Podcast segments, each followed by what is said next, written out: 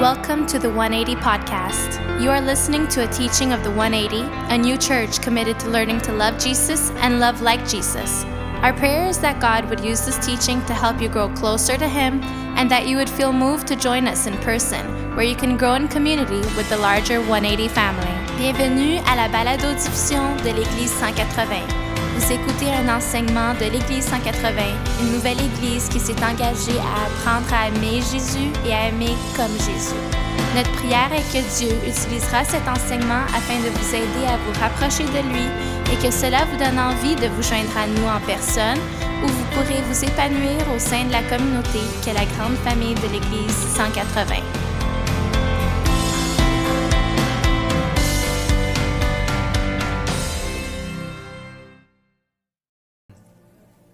Thanks, everyone. You can have a seat.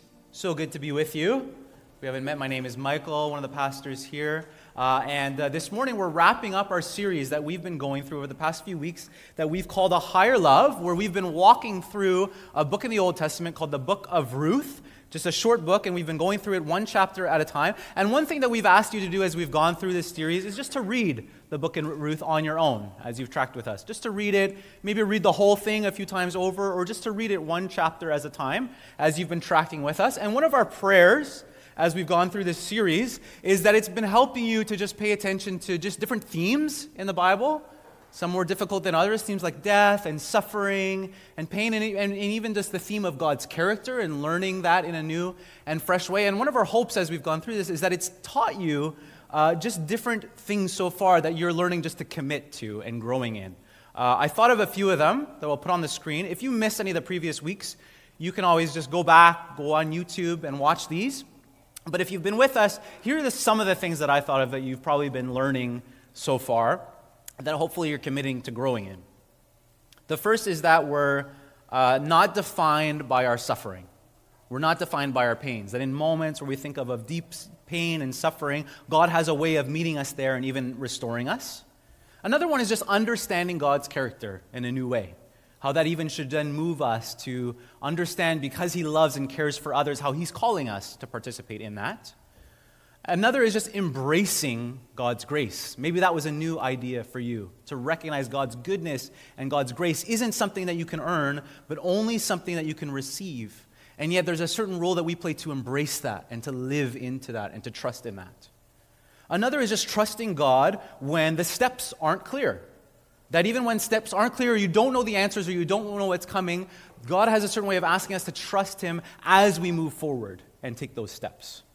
One thing that kind of really hit me uh, in a new way, as Willie, our pastoral apprentice, was sharing last week, it kind of relates to this last one of trusting in God when steps aren't clear. Is I shared this with my, my home, the home group that I'm in this past week. Is I find it really hard to trust God by asking for help from other people.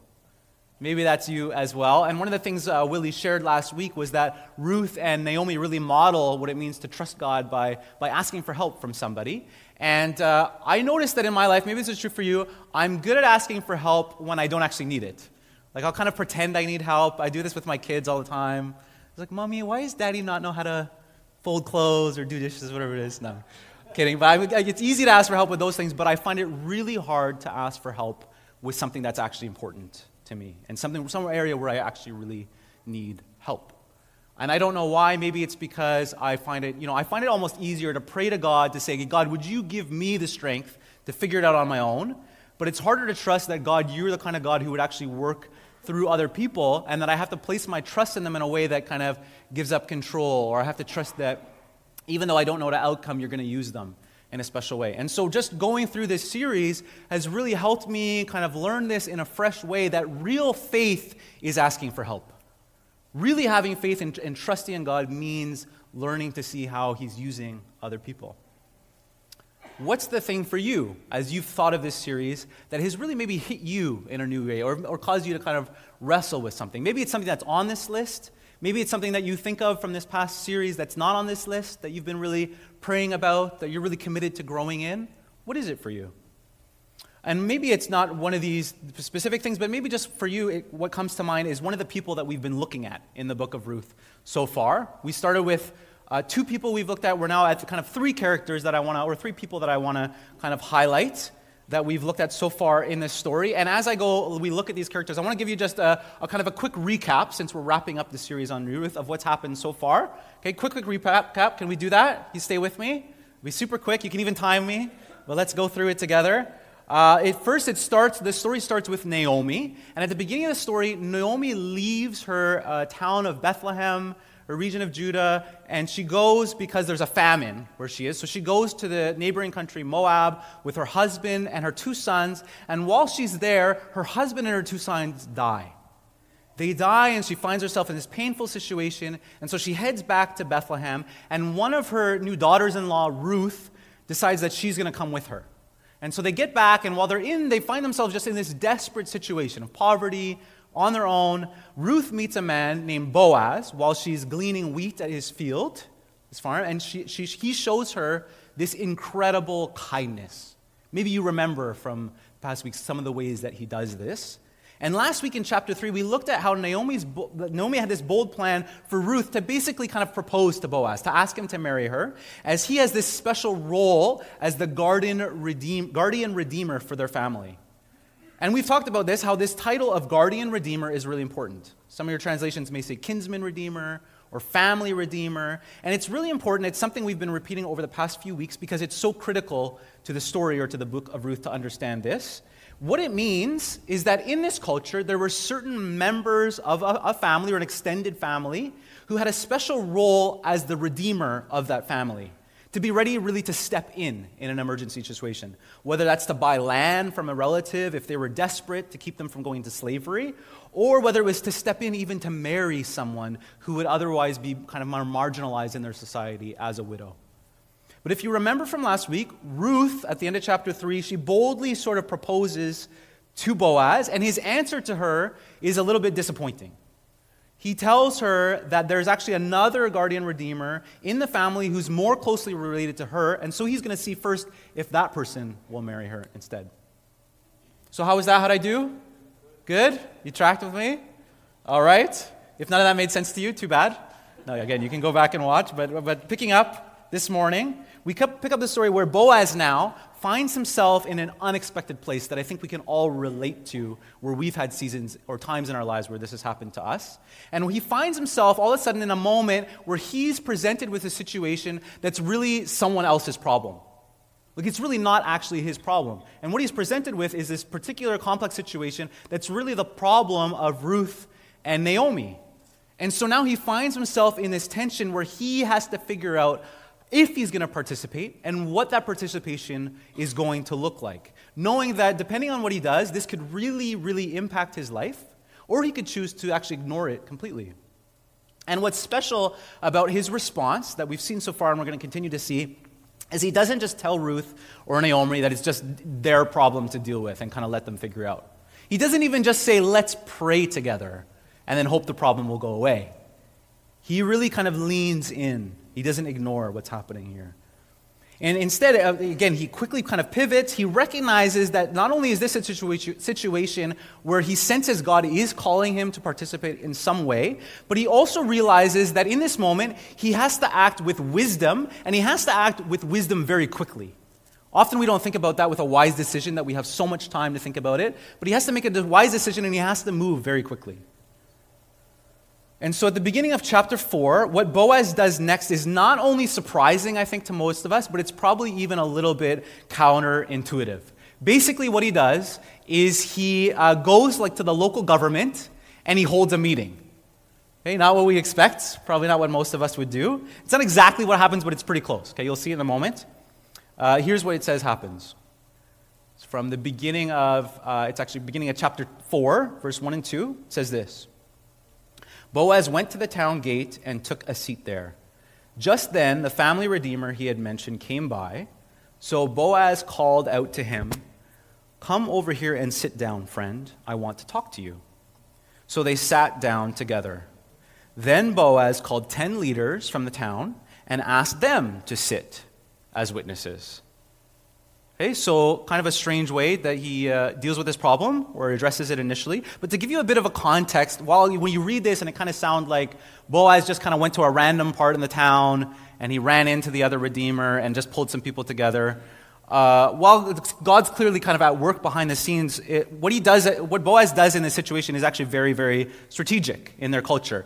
Uh, in their culture at the time, the town gate was actually this place that was kind of an open space in the town that functioned almost like a town square would today It was a place where like a lot of daily activity was happening, business transactions were taking place, and it's also the place where the, the leaders or the elders would regularly meet to make really important decisions on behalf of the rest of the community, whether that was legal decisions or religious decisions or social decisions, whatever else it was. And so he goes to this spot on purpose to kind of hold, meet with these people and to hold this important meeting he makes this choice in this moment to go to the town gate, to take this decision not only to the other Redeemer, but to the other leaders, knowing that it's important to discern this together. So, in his wisdom, Boaz knows that this isn't something he can just decide on his own, because he knows it affects not only himself and not only Ruth and Naomi, but it affects the whole community. And so he brings it to them. And in doing this, he really models for us, I think, a picture of wise and healthy discernment or decision making and leadership that we so rarely see in our world today. In our culture today, we see a leader as someone who almost has this special ability to just discern things on their own and take quick action all by themselves. We almost admire kind of a kind of like trailblazer who has the courage to, things, to do things their own way and won't let anybody else get in the way. It's almost like to really do the right thing, you have to do it yourself. It's that idea. And what we don't celebrate in our culture is somebody who, when faced with a decision, holds a meeting with other people, right? That's not something we see as a good thing. We think meetings are just a waste of time, or that entering kind of a healthy process and submitting to that just means that, that that process is in place maybe to slow us down or try to place limits on us. And I think when this becomes the way that we see discernment or leadership or decision making, it can become then completely disconnected from the, a healthy understanding of the role of a community or the role that wise leaders play in our lives.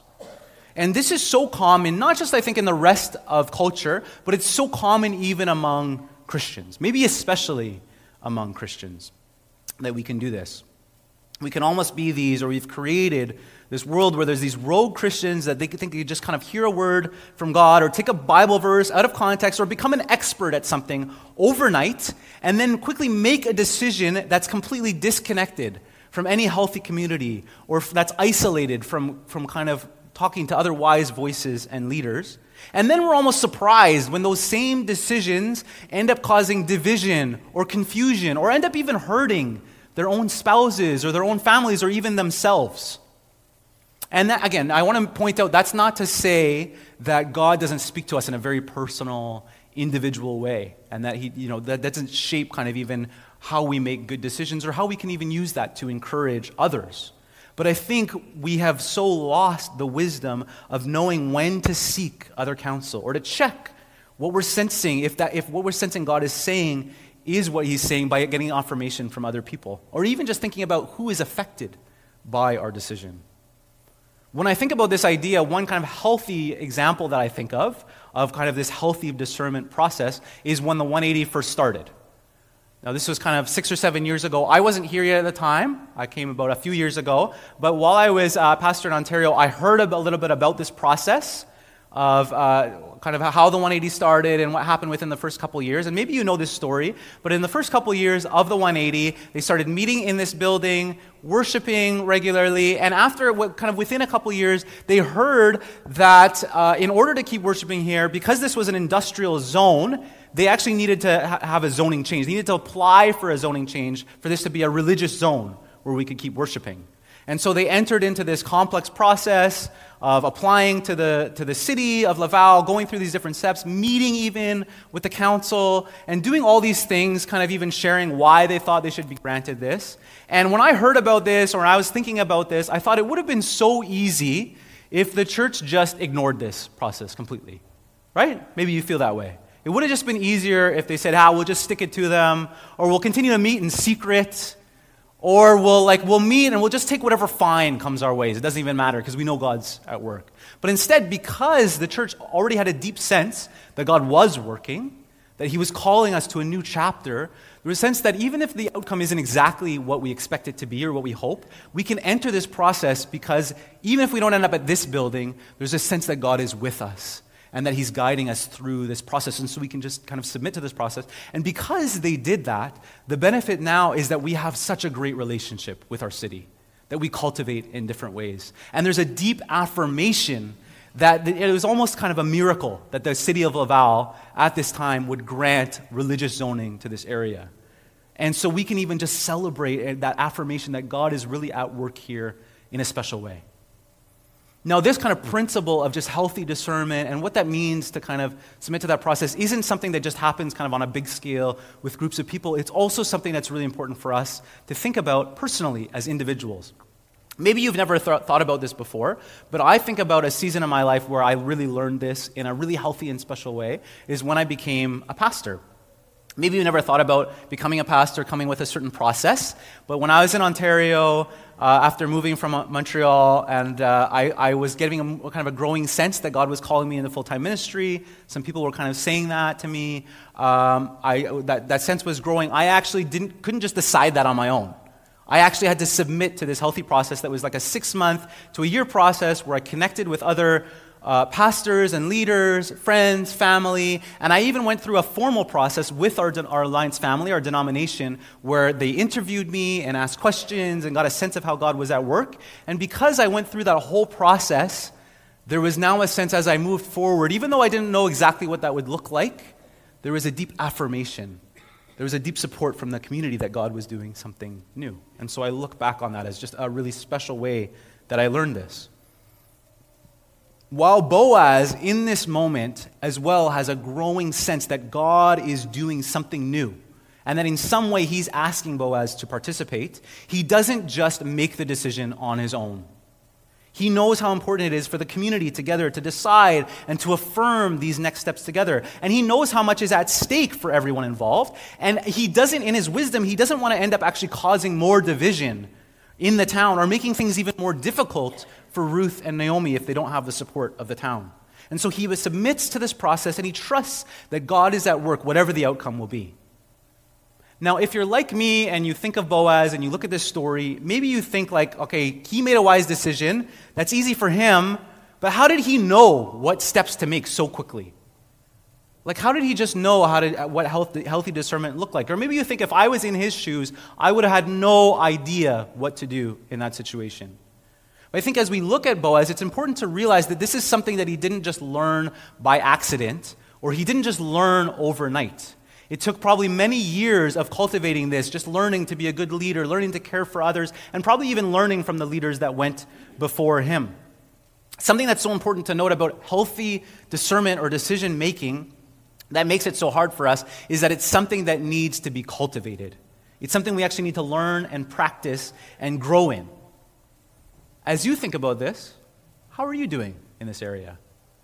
With the area of healthy discernment, is there a part of that that you need to just grow in?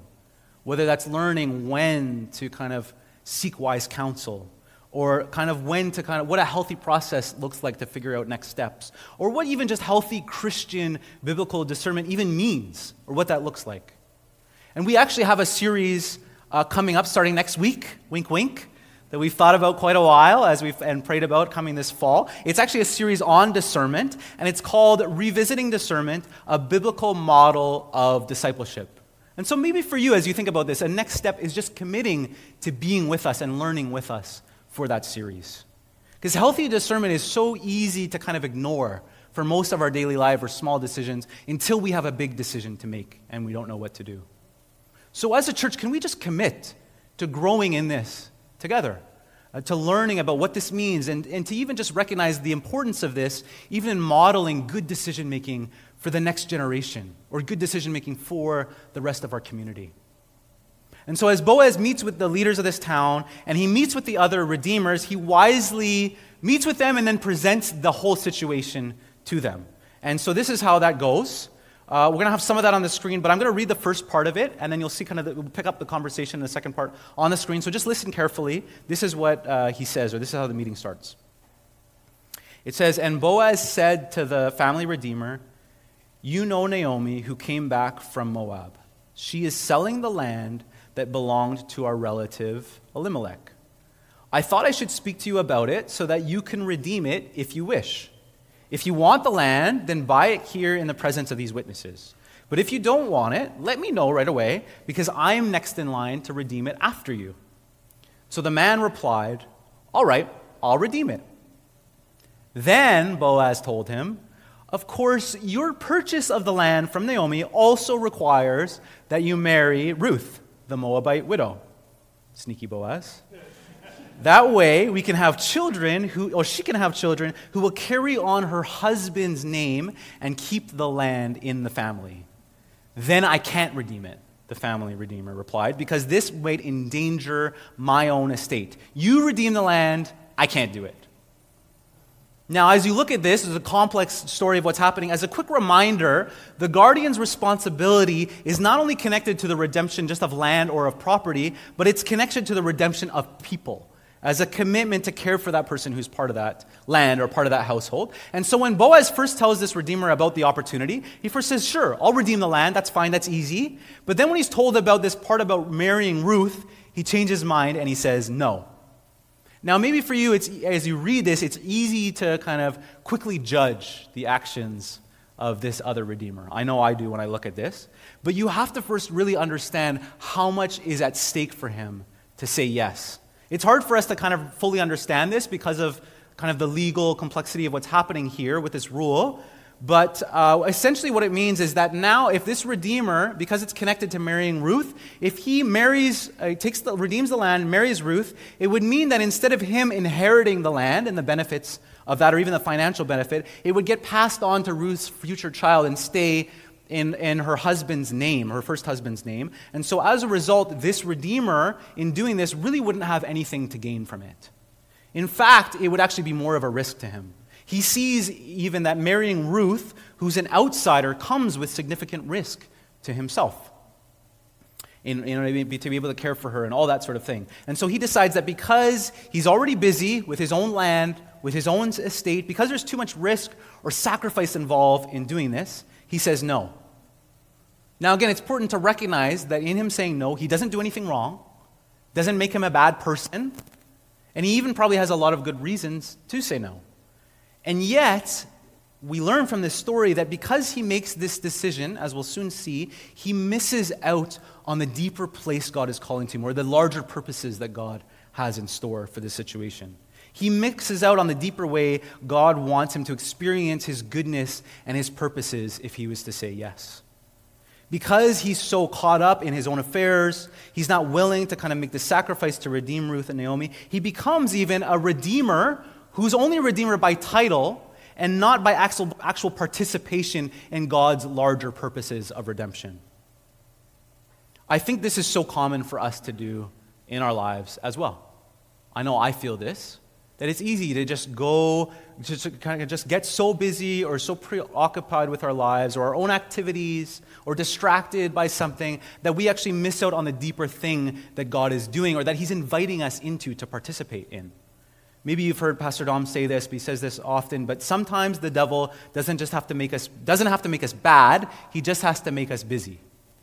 He doesn't have to make us bad. He just has to make us busy and get distracted by other priorities. And we, we get busy enough, we're so caught up in our own priorities or our own weekly activities that we'll actually stop paying attention or that we'll never say yes to the deeper things that God's actually calling us to. And over time, I think this can happen in such a subtle way that we become people who are then disconnected from God's bigger purposes. We become disconnected from our identity, maybe, as redeemed people who are meant to participate in what God's doing. We can miss then opportunities to sacrifice for the sake of others, or to trust God with our time and with our resources, or to kind of help in caring for somebody who sees themselves as an outsider, inviting them in. It becomes too easy to say, that's just not going to work for my schedule, or I just have too much going on.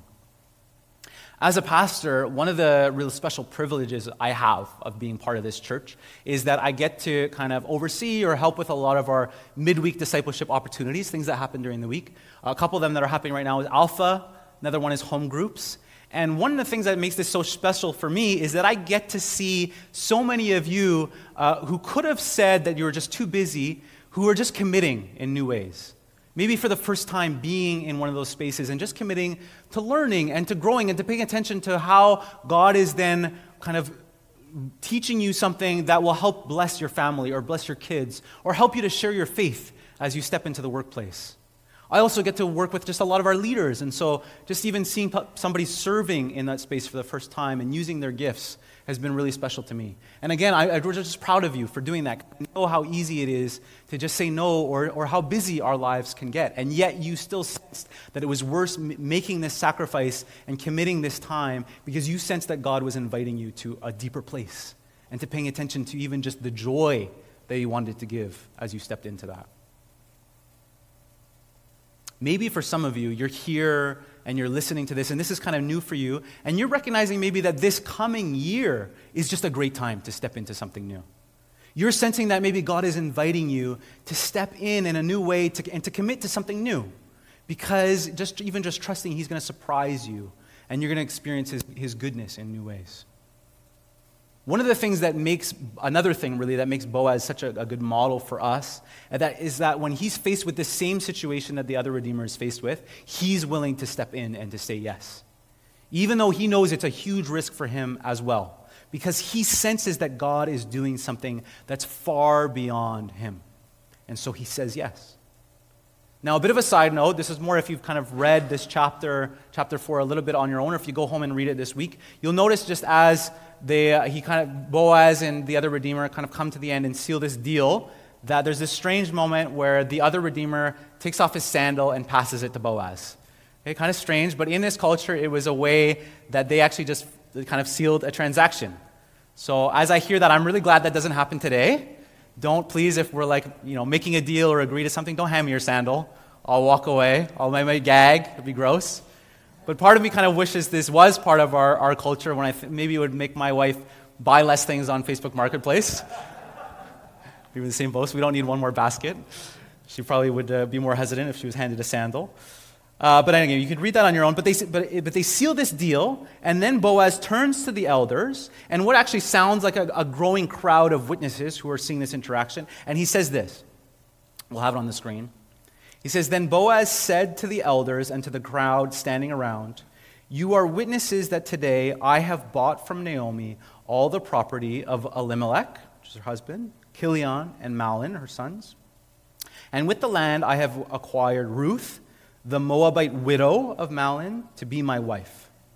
This way she can have a son to carry on the family name of her dead husband and to inherit the family property here in his hometown. You are all witnesses today. Isn't that beautiful? Boaz is the one who's willing to step in. And in doing this, he not only stays true to this title that he's been given as guardian redeemer, but he's able to then witness, he becomes a participant and witnesses and points others to God, who's the true redeemer who's, who, and his title is even a reflection of who God is. And because of his faithfulness, not only are Ruth and Naomi redeemed and blessed, and you're going to see that they're embraced by the community, but they then become something that's much bigger than anything they could have imagined. And so, what happens next? You can read it on your own, but uh, Boaz and Ruth get married. It's really affirmed by the community. They get married, and they have a baby boy later that they name Obed.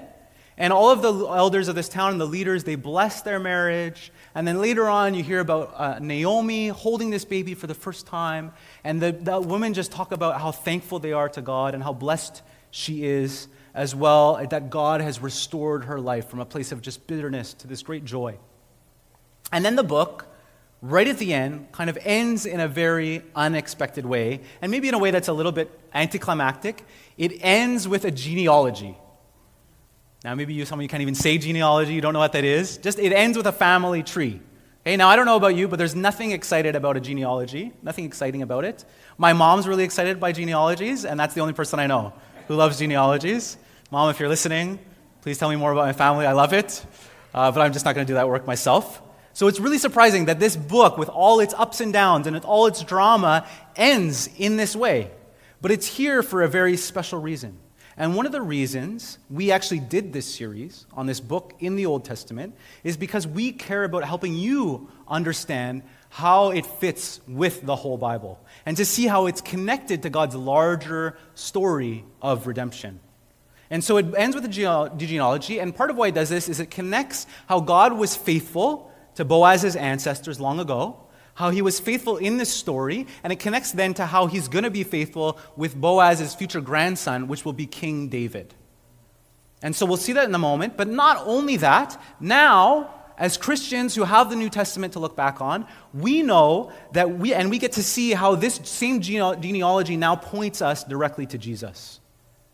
We get to see how it points to God's much larger picture and story of redemption that happened in and through Jesus for all of creation. In fact, this same genealogy that we're going to see is included word for word in the genealogy or the family tree of Jesus himself. Here's what it says uh, It says, Perez was the father of Hezron, Hezron was the father of Ram. Ram was the father of um, Amminadab. Amminadab was the father of Nahshon. Nahshon was the father of Salmon. I probably should have practiced these names more. Salmon was the father of Boaz. Okay, that's an important one, whose mother was Rahab. And Boaz was the father of Obed, whose mother was Ruth. Obed, the father of Jesse. And Jesse was the father of King David. And then Matthew's gospel goes on all the way down to Jesus. These same family members who are listed in David's genealogy uh, at the end of Ruth uh, that include the names of both, both Boaz and Ruth are included in Jesus' own family tree. And what makes this so incredible as we look at this is not only is Boaz's name included, and he's part of this story, but Ruth is included as well. This is something that was so rare in ancient culture to even include a woman at all in such an important genealogy. But not only they include Ruth as a woman, but she's also included as an outsider to the story. This genealogy that first seems so insignificant actually will forever link Ruth and her story of how God redeemed her with the good news of Jesus and the larger thing that God is doing. That's so beautiful.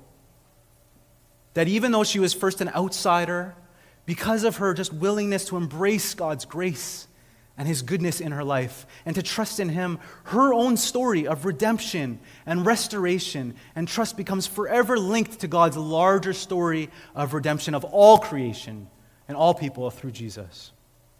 One of the images I thought of as I thought about this idea of a genealogy was I thought about a quilt. Maybe you know what a, quilt is, maybe you have one, you know somebody who makes them. Uh, growing up, I actually had a neighbor next door whose mom was an artist, and I always found her like really eclectic. But I would go over there, and there would be like these little scraps of, of different kinds of material all over the floor with scissors and sewing, and I didn't understand what it was. It looked like they were ratty. I didn't understand what they were for. But if you know the history of quilts and why they were first made, they were actually made because there were these scraps of material that would have otherwise been thrown out or not been used for anything that somebody realized they could, they could kind of put it together to make a blanket for a really special purpose. And not only that, but when they came together, it, it made a special kind of pattern. And as I think about this image of a quilt, I think that in a sense, this is what God did for Ruth. That as she thinks about how her past that was so painful and broken, that he could have just ignored her or discarded her or forgotten about that part of their history. But instead, he redeems her, he includes her in the larger plan of redemption somebody who is an outsider who is now included in, the, in, in Jesus' own family tree. And so this genealogy shows how, e- even in a bigger way, God loves to use people who are outsiders to the story or who li- whose lives just seem too broken or too painful or whose situations just seem like they'll never change. That he uses them and he redeems them and he points them to God, his larger plan of redemption and, and uses them to participate in his purposes. And so, for us, as we learn to embrace God's grace for our lives, as we learn to participate in God's ways, because of what Jesus has done for us, He transforms us and He uses our own stories for His larger purposes. Maybe that's a new idea for you, maybe that seems a bit scary. It's still hard for you to even believe that God could use you for His larger purposes to bless others. Maybe you feel like you're just too much of an outsider, and that will never change. Or when you think back on your life, you feel like your life was just too broken, or you've made too many mistakes for God to ever redeem you, or for, to, let alone even use you for His purposes. Maybe you just feel too insignificant. But as we come to the end of the book of Ruth, I want to warn about something that's easy to do when you look at the life of Ruth and Boaz. It's even easy to do, and we think about other people who have really powerful stories of how God has used them before. That it's easy to look at that and compare it to ourselves and think, I could never relate to any of that. And so, why would God ever use me? He's never going to use me like that. And while part of that is true when you think about Ruth or Boaz, that there's this unique and special way that God uses them and includes them in the story that will never be kind of quite the same for us, God still wants to use you in really special and unique ways, even if they feel small or insignificant. As you think about that, how may God be wanting to use you and your story to encourage someone else or to bless someone else? Maybe that's just to encourage somebody who's going through a really difficult and painful situation right now and they can't see the way out. Or maybe it's to share with your children or with a friend or a co worker, just a small way that you've seen God at work in your life and you've seen Him be faithful to you. Maybe it's just learning even to make room in your own schedule, to welcome in and to care for somebody else, to serve alongside others and just inviting people in. Or even just to share about something that God is teaching you in this series, that there's a small part that you're just going to learn to share with somebody else, or allow that to shape, again, how you interact with people in your family or how you interact with your coworkers. And so, as we wrap up this series this morning, let me just remind you again of some of the things that we've been learning about, to think about how God maybe wants to not only shape you in this, but use you in a way that will bless others. That even in the most painful situations, they don't have to define you or have the final say over who you are because of what God is doing and because of who He is. Maybe it's just learning to, again, to embrace God's grace and God's goodness as a free gift that you could never earn, but just to learn to embrace it and to live into that. Maybe it's to learn to trust Him and to even ask for help in moments where the next steps don't seem clear, to learn to take, take a step forward in trust, to trust that God is doing something new in and through you. Maybe it's being willing to really make sacrifices or take a risk that He's calling you to make because of the bigger story or the larger purposes that He's calling you to participate in. The book of Ruth, as we wrap up, points to a God whose plans and whose purposes are so much bigger than we could ever imagine. Points to a God who is always redeeming and restoring because of what Jesus has done for us. And yet, as we learn to embrace God's grace in our lives, as we learn then to participate and take small steps of trust in Him, He uses us and our stories as well for His larger purposes. It's such a special promise to us and something that we want to keep growing in together. So, as we close this morning, Mary's going to play in the bit in the background. Let's just pray together.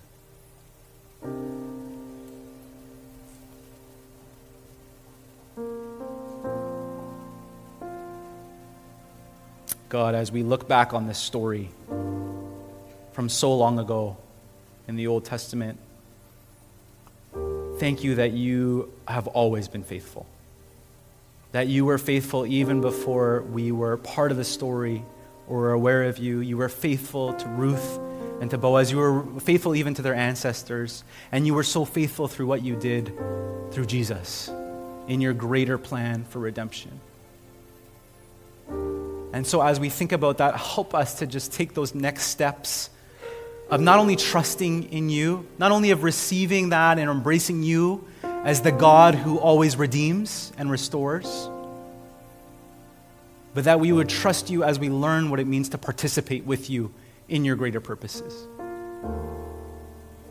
That our, our families would be blessed because of that, our marriages.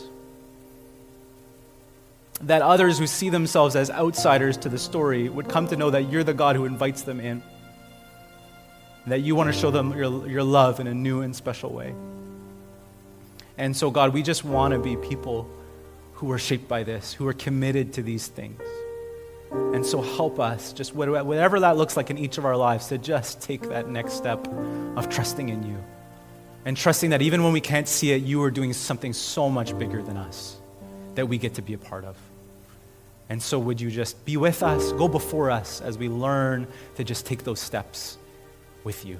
We pray this in Jesus' name. Amen. Hey, thanks so much, everyone, for being with us.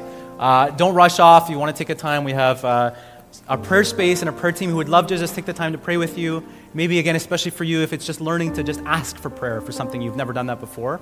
Want to point to you, too, as well, uh, just a reminder that next week we're starting our series on revisiting discernment. So please don't miss that. Come and join us for that as we learn together. Thanks so much. Have a great week. See you guys oh